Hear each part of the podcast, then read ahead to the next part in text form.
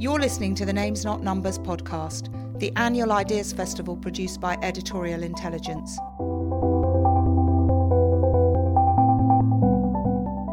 Diplomacy and its discontents, Hard Power, chaired by Chief Executive and Publisher of Atlantic Books, Toby Mundy. We live in interesting times, and uh, military adventurism of the last 15 years has given way to something maybe a bit more cautious and a much greater reliance these days on diplomacy and politics. But is diplomacy anything more than saying nice doggy until you can find a rock, as Will Rogers once said? I'm joined this morning to discuss a multitude of questions, I'm sure we could talk all day, by a distinguished panel to uh, consider some of the issues around diplomacy in the modern world. Um, uh, Christine, uh, Christiane Amanpour uh, is the uh, chief international correspondent and anchor at CNN, a multi award winning journalist, um, her illustrious career has taken her to all of the leading hotspots in the world, and I'm delighted that she can join us. She also secured extraordinary interviews with uh, Hosni Mubarak and Colonel Gaddafi uh, the, around the Arab Spring. To Christi, uh, Christiane's uh, left is uh, Rear Admiral Chris Parry, um, who spent, I think, 35, 36 years in the Royal Navy, um, and nowadays advises governments and banks about strategic issues. Um, he had an extraordinary job title, uh, which he was formerly Director General of Development, Concepts and Doctrine. I think, is that the Ministry of Defence? Cardinal Ratzinger, yeah, that's right. Yeah. and uh, to my immediate right uh, is James Rubin, uh, who's a visiting scholar at the Rothermere American Institute at Oxford, um, and served under President Clinton as Assistant Secretary of State for Public Affairs and Chief Spokesman for the State Department from 1997 uh, to 2000. Uh, and has also been a, a, a significant advisor and commentator uh, over many years. Um, we've just seen uh, Susan's uh, very affecting and vivid portrayal of the human disaster of Syria. I'd like to start with, with you, Chris Parry. Um, if the West had intervened in Syria, what form would that intervention have taken, do you think, and what would its outcome have been? Where would we be now? Well, I think the original intention, and I'll stick to the military um, aspects, um, would have been to fire cruise missiles into the Assad regime's uh, governmental and military institutions. Um, if you look at the modelling for that, um, that certainly would have got his attention. And I think the intention was to get his attention in the same way that Milosevic's attention was got to go to Daytona um, the Dayton agreements with 42 cruise missiles into Belgrade. Unfortunately, you've got to look at the context. Um, the Syrian regime is actually more survivable because it's actually less sophisticated uh, than the uh, Serbian regime at the time. Uh, and the infrastructure is also less sophisticated. Now, let's look what Assad would have done in response. Now, we knew he was fueling his Scud rockets in preparation. So the immediate reaction would have been that probably a dozen cities in the greater Middle East would have had Scud missile attacks immediately. So that would have been an attack on Cyprus, Turkey, and a number of other cities as well. You would immediately have had Iranian involvement because, as you know, the regime is very closely allied to the Iranians. That probably would have meant terrorist attacks around the world against American and Western interests almost straight away. Uh, and I happen to know, this is privileged information, the Assad regime was planning to retaliate against any attack. If you attack somebody's country, uh, they then ha- can open every single box they have if they want to, to retaliate. Now, how would the West have responded to that? Well, I would, think, I would think they probably would have drawn a very deep breath indeed. Um, so that would have been the immediate effect if we'd intervened with cruise missiles. Uh, right from the start, we, we hobbled our policy by saying, actually, we're not going to put any boots on the ground. Well, that gives you a free pass if you're the opposition. There's absolutely no danger of regime change. Uh, if you have total dominance of the air, as Assad has and, and had at the time, uh, and uh, you're not going to have any boots on the ground. So the Western policy, and we'll get into the discussion about the greater Sunni Shia battle that's going on in the Middle East at the moment, but unless you're going to go into somewhere with a defined outcome, uh, with all the instruments at your disposal, and that's diplomatic, economic, and military. They're the three legs of the triad. And this is the mistake we're making over Ukraine. You have no business in going into somebody else's country, trying to do regime change, do aid, or anything else, unless you have a joined up strategy which has a defined outcome.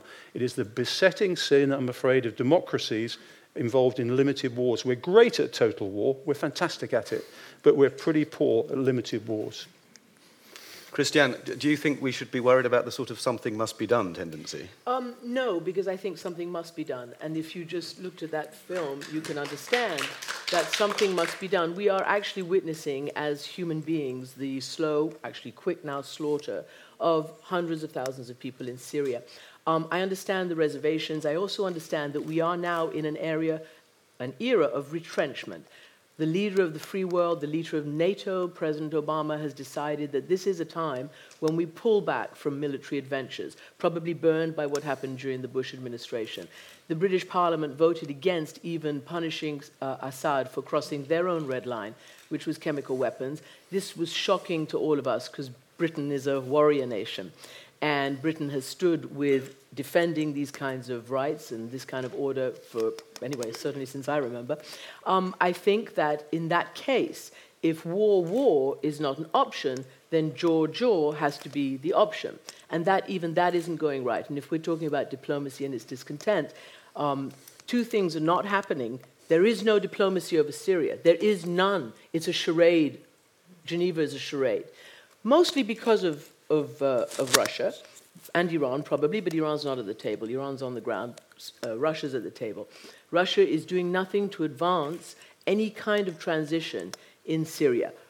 Add to that the deception that Russia entered into and pulled the wool over America's eyes and Britain's eyes and everybody else's with the so called, much highly vaunted, highly touted, brilliant success of the chemical weapons deal. First and foremost, the chemical weapons have not come out.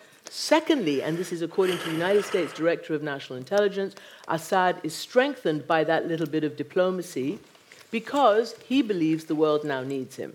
So, in every respect, things are not going right.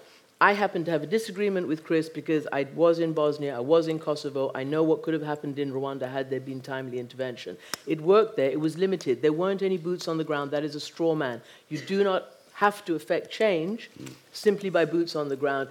I also think that now it's very late, but back then, I, I, I, was so touched by the Banksy um, mm. cartoon, and you know why he did that for the third anniversary of the Syrian war? Because let's not forget that it was children, mm-hmm. young people, the age of my son, 14 years old, who, at the height of the Arab Spring, went and did a little graffiti on the goddamn wall in Deraa, just asking for a little reform. And Assad responded in the most brutal, the most savage, the most terrible way. These children were murdered and tortured and shoved under their parents' noses. And that is how he has conducted these last three years. I've broken an enormous number of stories on the vileness of this person, mm. Assad, who we all thought was this great Western eye doctor who has a beautiful English wife who Instagrams every day about what he's doing in Syria as people are being slaughtered under our noses. And it is actually revolting.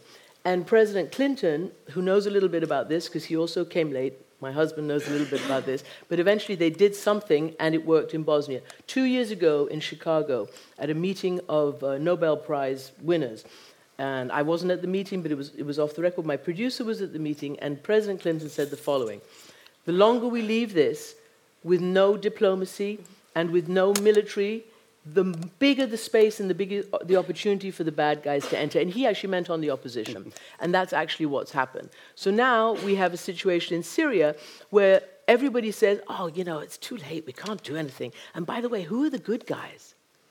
It's specious. There are people who we could actually support, and there are horrendous people on the opposition who we have no business supporting. But nobody's bothered. Nobody's bothered to seek out, you know, the yeah. doable from the not doable. We can go on to Ukraine afterwards. I'm sure we'll get to Ukraine. So, so, um,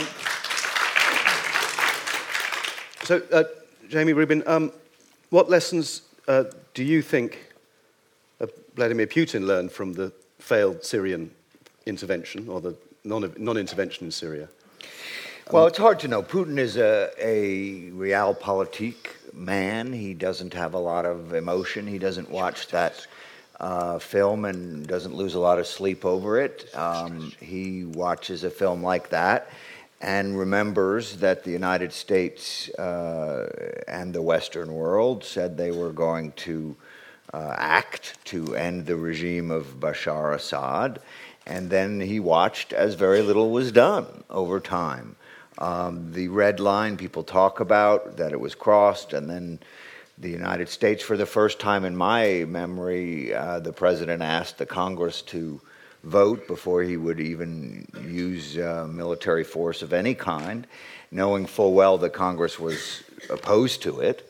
Um, and then we had the British uh, Parliament's vote. So I think he concluded correctly that the West actually doesn't care enough to put at risk anything other than the occasional uh, humanitarian assistance, the occasional diplomatic conference, the uh, interests of the West in the, in the minds of the United States and the West are not uh, affected. What I think people should remember, though, when you watch a film like that, is what I would call blowback.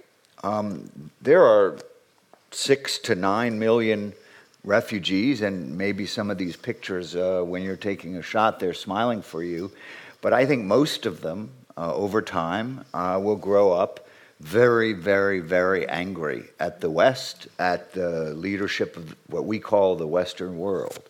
And I don't know what precise form uh, that blowback will take. Maybe Chris can do a model for us and know for sure which uh, result it will be. I doubt it, but what I can say is that just as we had blowback after the war in, in Afghanistan, with the Afghan refugees going into Pakistan and spreading uh, all the anger that they brought with them that led to um, any number of problems, there are going to be conferences five years from now, 10 years from now, uh, that are going to talk about how the refugees from the Syrian conflict were galvanized to do X, to do Y, and to do Z. Now, that's not a reason for us to put at risk, uh, you know, hundreds of thousands of ground troops. But for us to think this is just a sad story and, oh, this is too bad, uh, and not understand how close Syria is. How look at all these countries we're talking about. We're talking about Turkey. We're talking about uh, Iraq. Obviously, has deteriorated as a result. Lebanon. Um, in the current path, let's just be clear. And I've been saying this for two years now. The current path means this continues like this, gets worse and worse, if you can define that, is a basically a Beirut style civil war for a decade at some point, somehow, some arrangement might be made. But they've got a lot of, of, of war weariness ahead of them before this thing ends. I've got a follow up question, and then we'll go to a, a, a, film about a brief, a very short film about Ukraine. I mean, do you think foreign policy has got harder in the age of not just 24 hour news, but social media and things as well? Or is that is it, a, is it a help or a hindrance to policymakers? I think it's much, much harder because the pressure to act quickly and say something quickly and uh, not appear to be surprised. I remember I used to sit at a podium like, or a situation like this. All the journalists had computers for the first time. They were getting information from their uh, colleagues in Beirut or or Cambodia, and they were knowing what was going on. And I'm supposed to represent the United States as the spokesman, hmm. and they are telling me what's going on on the ground before our embassy knows, before our embassy is called back into the bureau, mm. before the bureau has made a recommendation up to the Secretary of State, who can then tell me what I should say. And so you know, I had to wing it. Now, I, I got good at winging it, sometimes by not saying very much, sometimes by guessing. Um, you know, I made mistakes too. But so long as the perception is that you're supposed to have an answer to every question, that you're supposed to know what to do quickly, mm. uh, all that social media just makes uh, government harder uh, to operate. And Toby, just before we move mm-hmm. on, uh, Dan Pfeiffer, the White House communications guru, said a couple of weeks ago on one of the Sunday shows in the US that it is Twitter that they look at. I promise to God, I couldn't even believe he admitted it. They brought President Obama into the White House, uh, you know, spokes, what, what's it called, the press room, mm-hmm. to, to talk about room, Ukraine yeah. because of the of the of the unbelievable Number amount of, Twitter of hits. yeah, yeah, yeah, and and that's a problem for diplomacy. Wow. Just one point. Please, yeah. Um, I've been in charge of um, campaigns and I've been in three wars. And this inter- it's very interesting that you have to win both the virtual and the real battle as a military officer. And the solution to the problem that you're saying is that you make the news, you don't actually hear about it. So in war, it's essentially to maintain the initiative. Uh, and so just look at what Putin's done. He's kept the initiative throughout. He's made the news. You've been reporting what he's done. So you have to stay one step ahead. So the operational tempo is faster than the information tempo. Now, this is a very sophisticated way of campaigning. And as I said, it affects both the real battle space and the virtual battle space. And the modern military commander is being trained to deal with that. And I can tell you that in any war, let's look at the Iraq war, the last Iraq war, there's about 50 minutes worth of news that's reportable from a day's campaigning. And yet the rest of it is filled up by commentators, people anticipating what's going to happen next, reporting the news, reporting the news, reporting the news. So let me tell you, I fight as hard as I can over 24 hours. I can produce you 50 minutes worth of copy. That's it. The rest is filled up with the industrialization of gossip. wow. Okay, we have a short film, very short film about um, a very short film, and then we'll enter the next point of the phase of the discussion. So uh, we've got two minutes now, I think. The United States extends our deepest condolences to those whose grief is still very fresh and those who lost loved ones who bravely battled against snipers on rooftops and people armed against them with weapons they never dreamt of having. These uh, brave Ukrainians took to the streets in order to stand peacefully against tyranny and to demand democracy. So instead, they were met with snipers who picked them off one after the other as people of courage, notwithstanding the bullets, went out to get them, drag them to safety, give them comfort, expose themselves. They raised their voices for dignity and for freedom. But what they stood for so bravely, I say with full conviction, will never be stolen by bullets or by invasions. It cannot be silenced by thugs from rooftops. It is universal, it's unmistakable, and it's called freedom. So today, in another part of this country, we're in a new phase of the struggle for freedom. And the United States reaffirms our commitment to Ukraine's sovereignty and territorial integrity according to international law. We condemn the Russian Federation's act of aggression, and we have throughout this moment uh, evidence of a great transformation taking place, and in that transformation, we will stand with the people of Ukraine. So, um, Christiane, um, you recently uh, interviewed Madeleine Albright, I think, didn't you? Yep. And um, she was, in, in, the course of your interview, um, she worried that this might be Czechoslovakia all over again, that the Ukrainians might not get a seat at the table. Is that something you think we should be worried about when this finally plays out into a political solution? Well, I think that, you know, we're seeing what we're seeing play out. People would like to have thought that Putin may not have annexed Crimea. He said he would, and he did they would maybe like to have thought that he wouldn't have sent Russian troops into there to whatever intimidate and, and make sure they got the result they wanted at the referendum. I think that look, you know, we've heard quite a lot at other discussions. Um, you know, we don't understand Russia, we don't understand Putin, we shouldn't be imperialistic or, you know, try to, to impose our image on other countries. Mm. That's all well and good, but people are people. And people actually do kind of want a bit of freedom, a bit of hmm. democracy, a bit of human rights, a bit of government accountability, a bit of justice. They actually don't want to be in today's Russia. If you're a journalist in today's Russia, you have more chance of being killed and put in jail and tortured and then not investigated, by the way, than practically any other country right now. It's one of the most dangerous places for journalists. So what's happening, and this also goes on to the, to the mythology and to the past, present, and future ideas.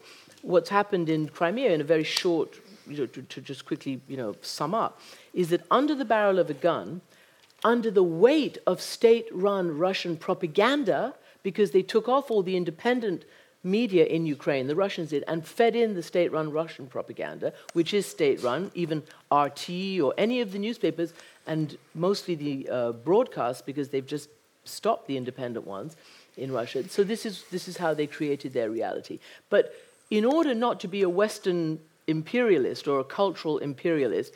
I just was looking at some voices from that region. Mm. So the Slovak prime minister this weekend on the radio, I heard him on Radio 4 saying, Russia has violated the rules. It's not the enemy, but it's violated the rules.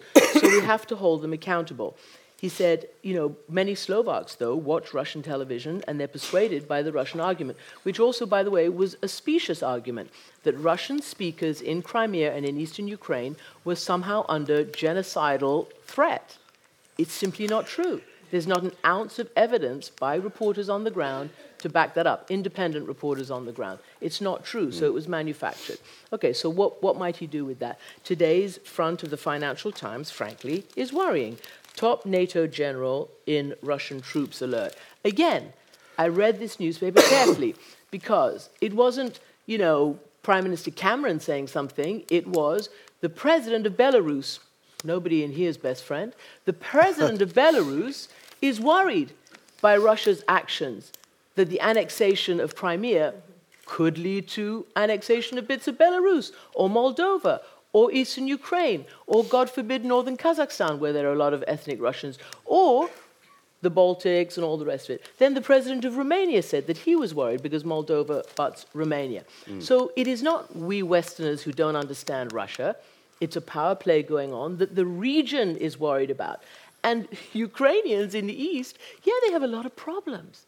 But they're like, hang on a second, we're going to go back to Russia and live under that illiberal regime where you can't, there is no, there is no opposition politics, there's no free media. It's really not a nice place to be right now.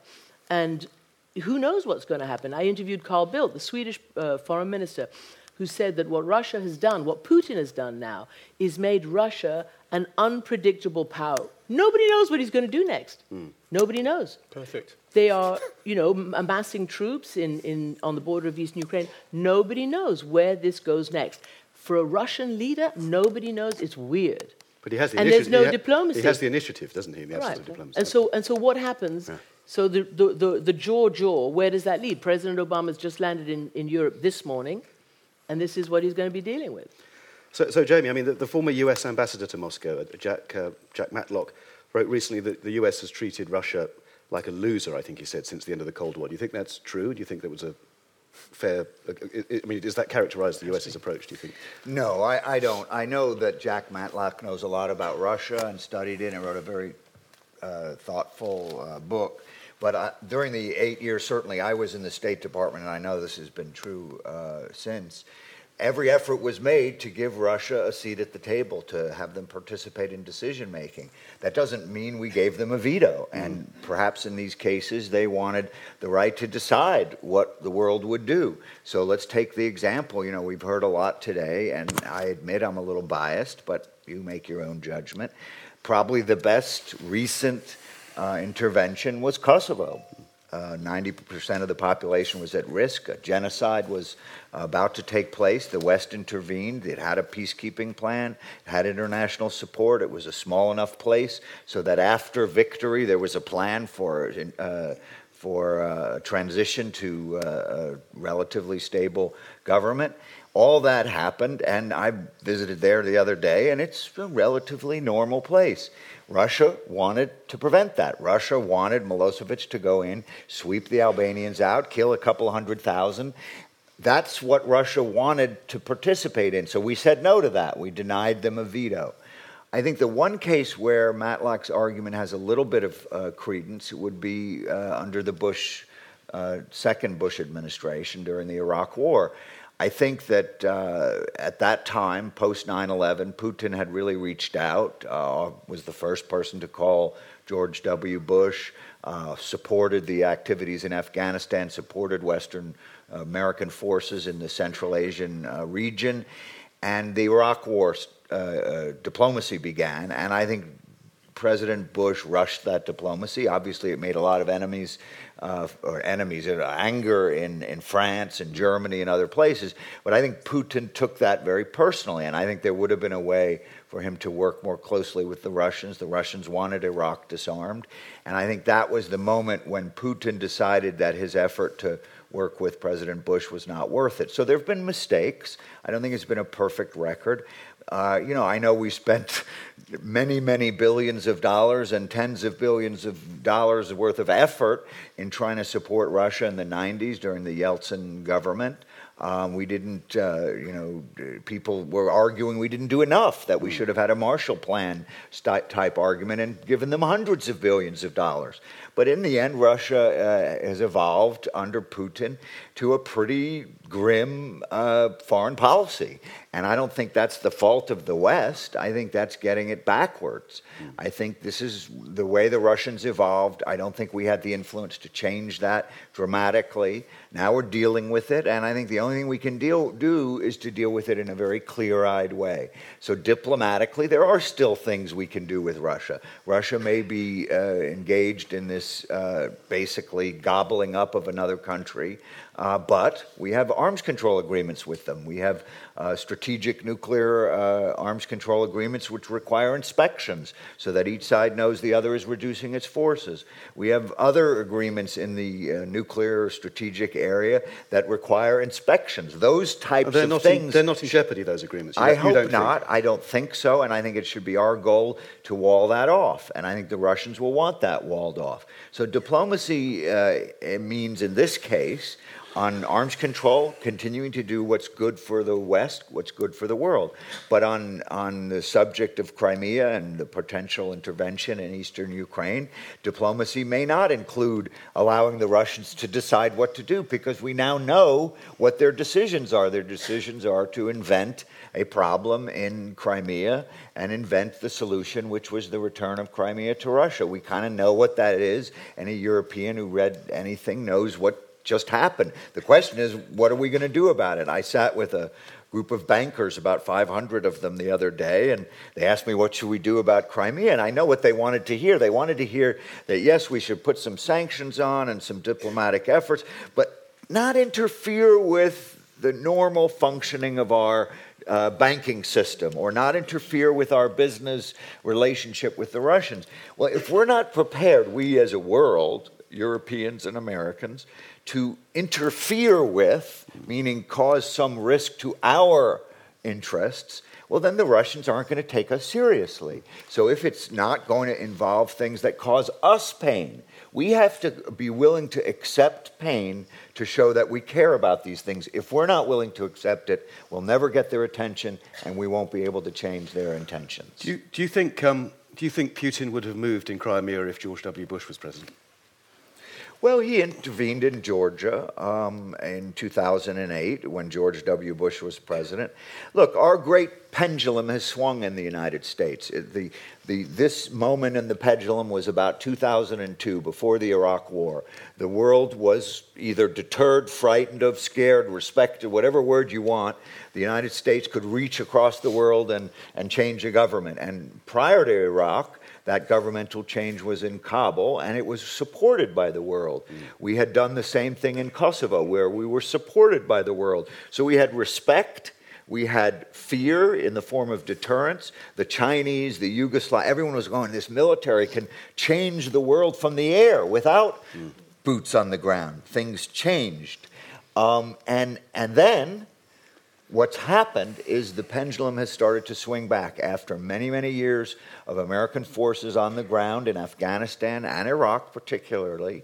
We have suffered. We haven't been able to achieve our objectives. Not only haven't we won, we haven't even achieved the narrow objectives we set for ourselves of stabilizing Iraq. That has harmed deterrence. The world doesn't worry as much about what the United States will do, whether it's George Bush sitting there or Barack Obama. 2008 came, and Putin looked at the United States and said, You know, I think they're done with their tough guy phase. Uh, they haven't used force in Iran. They haven't used force in Syria. They did the Iraq war. It hasn't worked so well. The pendulum is swinging back. What I worry about is that the pendulum will go too far mm. and that the pendulum will become so averse to a role in the world for the United States and our public. Let's face it, all this policy that has been uh, seen as, uh, let's say, non interventionist is very popular in the United States. And we can make it even more popular. We can get Americans to be in favor of doing very, very little about the world. And it's my recollection that by and large, despite some mistakes, when America is leading the world and engaged and consulting and listening and doing the kinds of things during the time that I served, uh, the world is a better place. Hmm. Uh, we don't want either retrenchment or, or, or the, the pendulum swinging to the point under President Bush. We want the pendulum to be about right here, where yes, there's diplomacy, but it's backed by principles and backed by force if necessary, uh, but not as a first resort, as a last resort. Uh, Chris, you, you, you, were saying just before we came on um, that uh, leaders of the Western powers don't really understand the use of force. And it is very striking that you have you know, the greatest military machines that civil, you know, the world has ever seen, and yet there seems to be a sort of uh, a policy failure, a, a failure of response in, in the EU and in the US to the Crimea crisis. I mean, would you, would you talk about that observation about the use of force? Yeah, I think uh, our modern generation of political leaders are strategically illiterate. They don't get it. Um, and I'm afraid to say that military advice in the public discourse is absolutely banned in Western democracies. Uh, if you are an American general and you say what you think in policy terms, you're sacked the following day. Um, British generals, admirals, and air marshals all want their knighthoods, so they keep their mouths shut. Um, it's serious. Um, and um, unless we have a public uh, discourse about the use of military power, we will remain in the situation that James very eloquently describes. Um, but it's not just about the use of military power. It's worth reminding ourselves that America alone, not, not uh, including the rest of NATO, spends more on its defense than every other country in the world put together. That's the scale of military power. Now, if you're Putin, you're thinking, what kind of country has that overwhelming military power and doesn't use it? Because I bloody well would if I had it. And he would. There's no question about it. We have to re educate our political leaders, us, the public, us, the military leaders, and saying, look, this is how you threaten, this is how you use force. Uh, we've got out of the habit of it. Uh, I can tell you, every war we've been involved in since World War II has been a discretionary war, one we've chosen to get involved in, not one that has been forced. Upon. There's one exception, the Falklands, uh, where we had to kind of go and get a bit of our country back. But actually, when you're doing that, it's a bit like pornography. You watch it, you don't get involved in it as a public.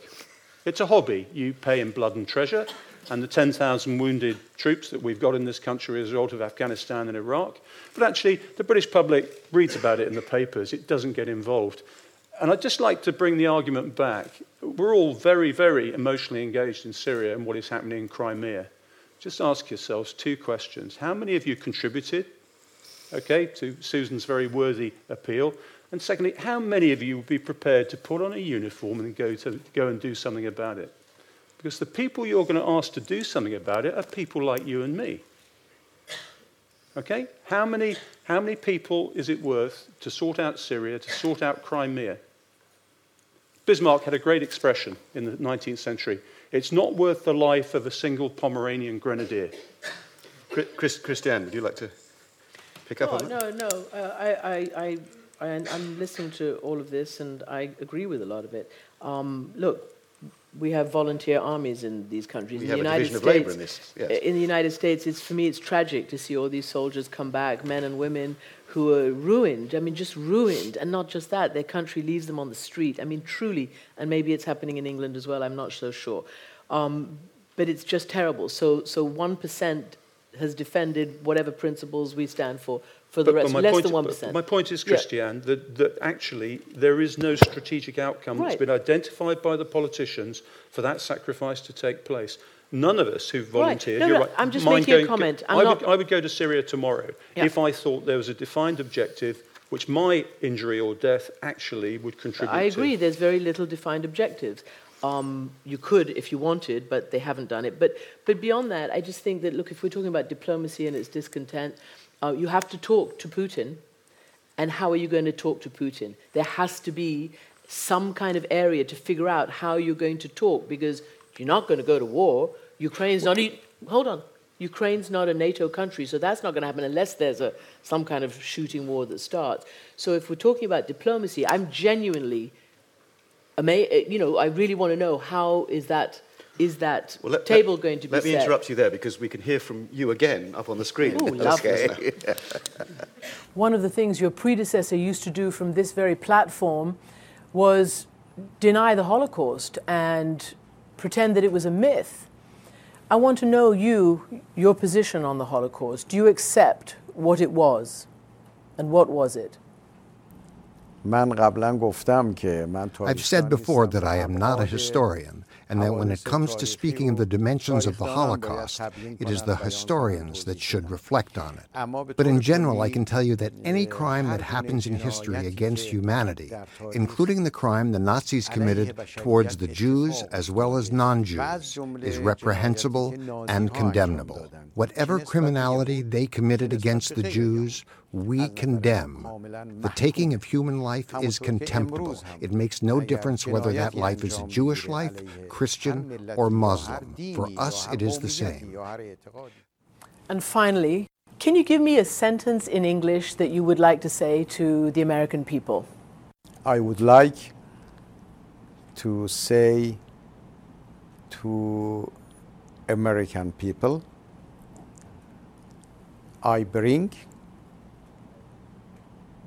peace and friendship from Iranians to Americans. That was, So- that was quite a significant exchange, wasn't Well, it? Well, that was two bits from an hour long interview. And the reason I think we chose this is because, uh, again, diplomacy and its discontents. Uh, nobody wants to do diplomacy with Iran, but in every issue, Iran has to be at the table, whether it's Syria, whether it's you know, nuclear, whether it's regional. You mentioned Shia Sunni, all that stuff that's going on right there. But because Iran has so you know, put up this wall of mistrust, this, this you know, risk, who knows what they're going to do with their nuclear, all of that kind of stuff.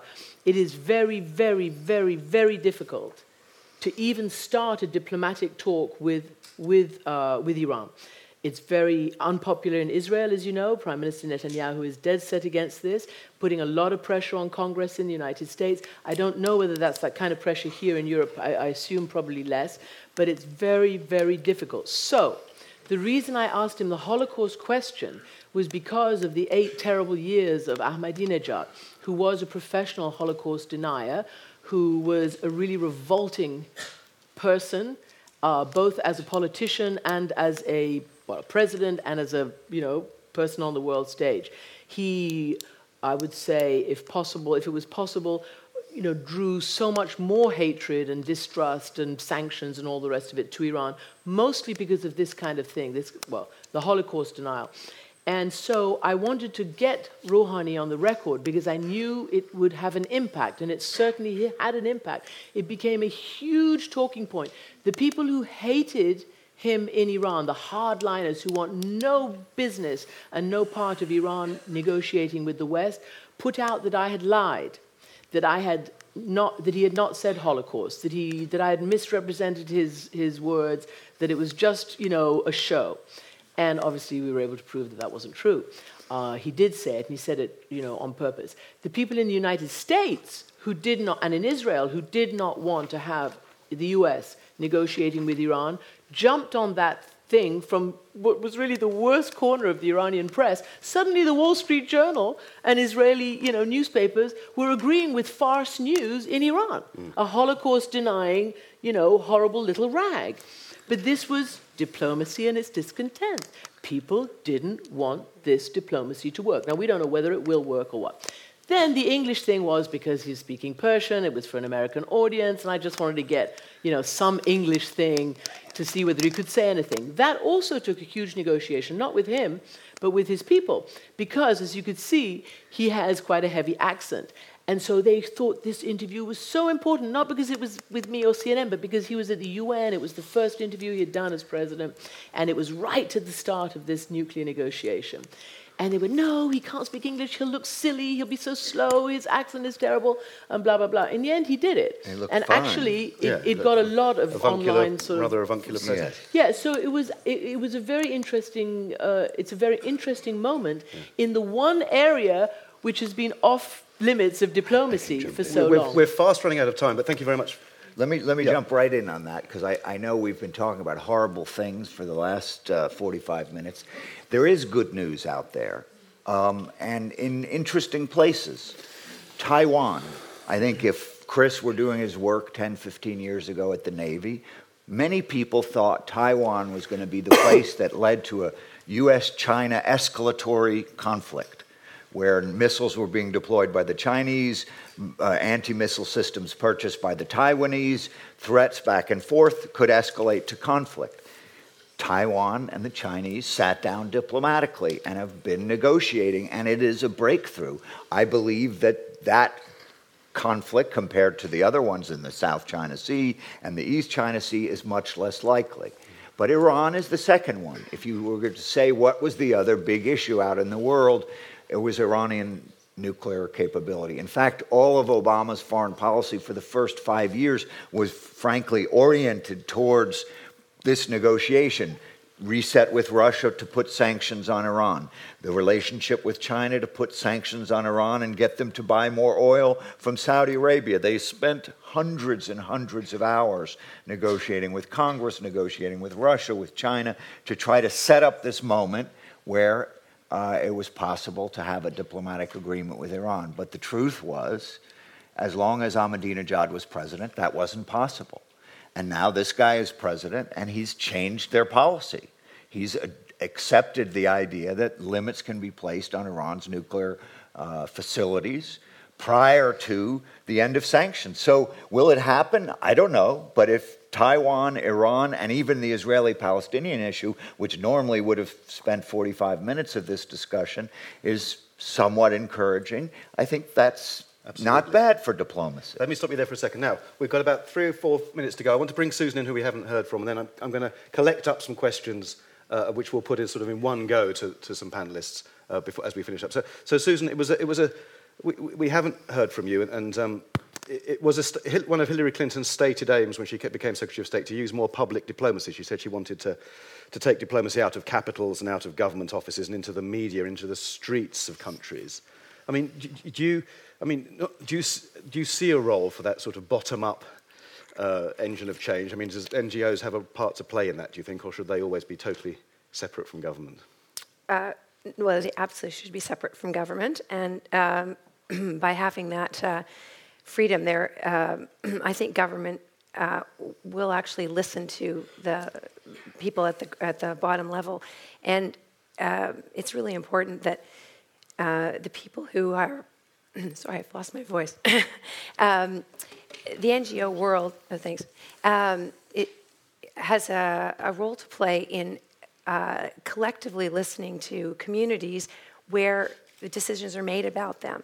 Um, when we're looking at the Syrian crisis in particular, um, we, have got these displaced Syrians all across the region, and um, you've got they're not welcome in these countries. That's another people thing that people don't really appreciate.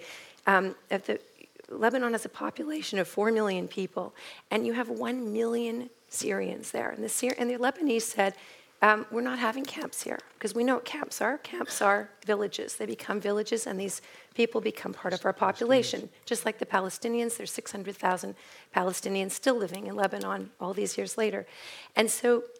Um, what happens to people in camps and in urban centers where they're staying in people's apartments and couches and various places is they don't have they feel like they don't have a voice in what's going to happen to them and how can they return. And the ngos provide that voice in many cases.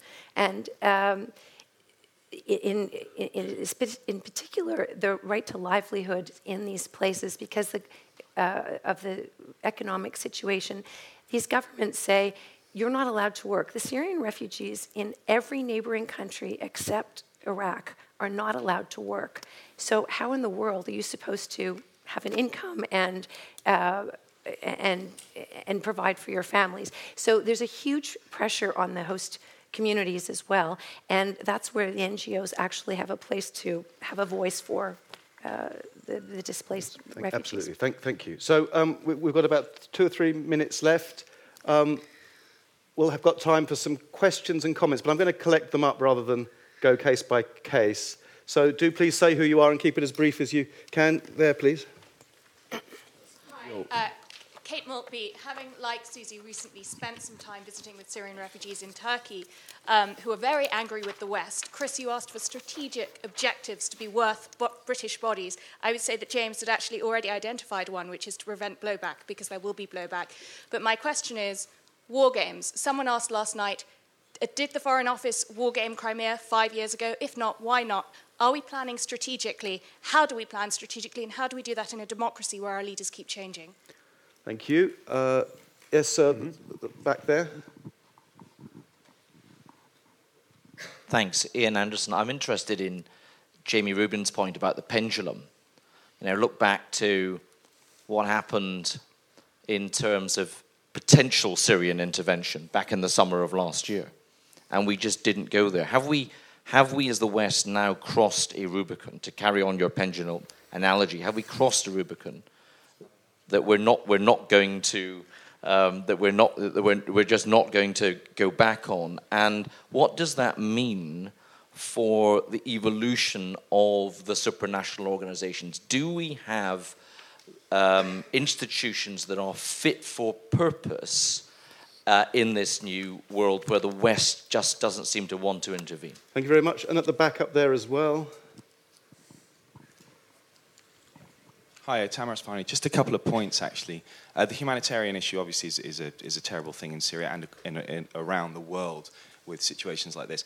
But my point that I just wanted to raise was the problem in Syria, the, the issue of the privileged information of hitting 12 countries. That wasn't privileged information, that was known, and it was, it was stated in a, a press conference that Bashar al Assad gave across many Arabic outlets. Um, but I think the point is this blowback issue I think Syria is a very different country to any other country in the Middle East, for a start.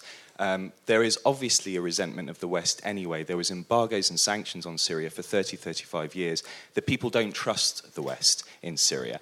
And there is an issue and there is a fear that actually why now, after 35 years of sanctions, why now are people trying to come in and trying to help? Obviously, the humanitarian crisis is an issue. There is problems with government. There are multiple issues across the Middle East, but okay. I think it's it's a very different situation. Absolutely, to... Th- terrific. Thank you. And one more on the other side over there, please. Uh, Peter York. Um, Western democracies are very um, varied and selective in their relationships with horrible regimes and horrible rulers. Um, it depends on the time, it depends on the interest set. What is Western strategy about Syria? Is there one, and what is it? Mm-hmm. Do you know? That's what people are genuinely very puzzled about. Yes. I mean, we've heard um, Kerry being mellifluous about Crimea. Um, people are publicly mellifluous. We know that in private, they're not mellifluous. They know what their skin in the game is, they know what their long term interests are, they know what the chessboard planning is. What is it? That's what most British people want to know okay. about Syria okay. because we went very rapidly from broadly sort of endorsing okay. Syria and having nice profiles in Vogue about Mrs. Assad to an absolutely universal consensual idea that this was part of the Arab Spring and a good thing. Peter, thank you. Okay. Thank you very much. Right, we are pretty much out of time. I'm going to give each of you 10 seconds to say either something in response to that or some other remark that you'd like to make, starting with you, Jamie. Western policy towards Syria has been a muddle till now. It's likely to remain a muddle, I'm sorry to say. Uh, I do think it's highly unlikely that under the current group of leaders, uh, there will be intervention. And I think it's a terrible, terrible, terrible tragedy. Thank you. Chris. Strategy for Western politicians consists mainly, oh, sorry, solely of winning the next election. That's the, the, the extent of it. The FCO doesn't war game. It likes to be retrospectively right 100% and actually being 80% uh, ahead right. Okay, I can tell you now, I did the strategic plan for Iraq and Afghanistan. It was rejected by the FCO on the basis I'm just a bloody naval officer. Okay, so that's that. Thank and my then. final point okay. is that British companies don't do strategy either. About 96% of them don't believe in it. And that's why you should use the past to inform the future. Very good. Christiane? Blowback has started. Just look at Iraq, blowback has started. Look over Northern Africa, blowback has started. Look at Britain with Syria, with people coming back having fought in Syria, blowback has started. Thank you very, very much to my panel. This podcast was produced by Sarah Peters for Editorial Intelligence, with thanks to Vodafone, FT Weekend, CNN, GQ, and all the partners and participants who made and make Names Not Numbers possible. Thank you for listening.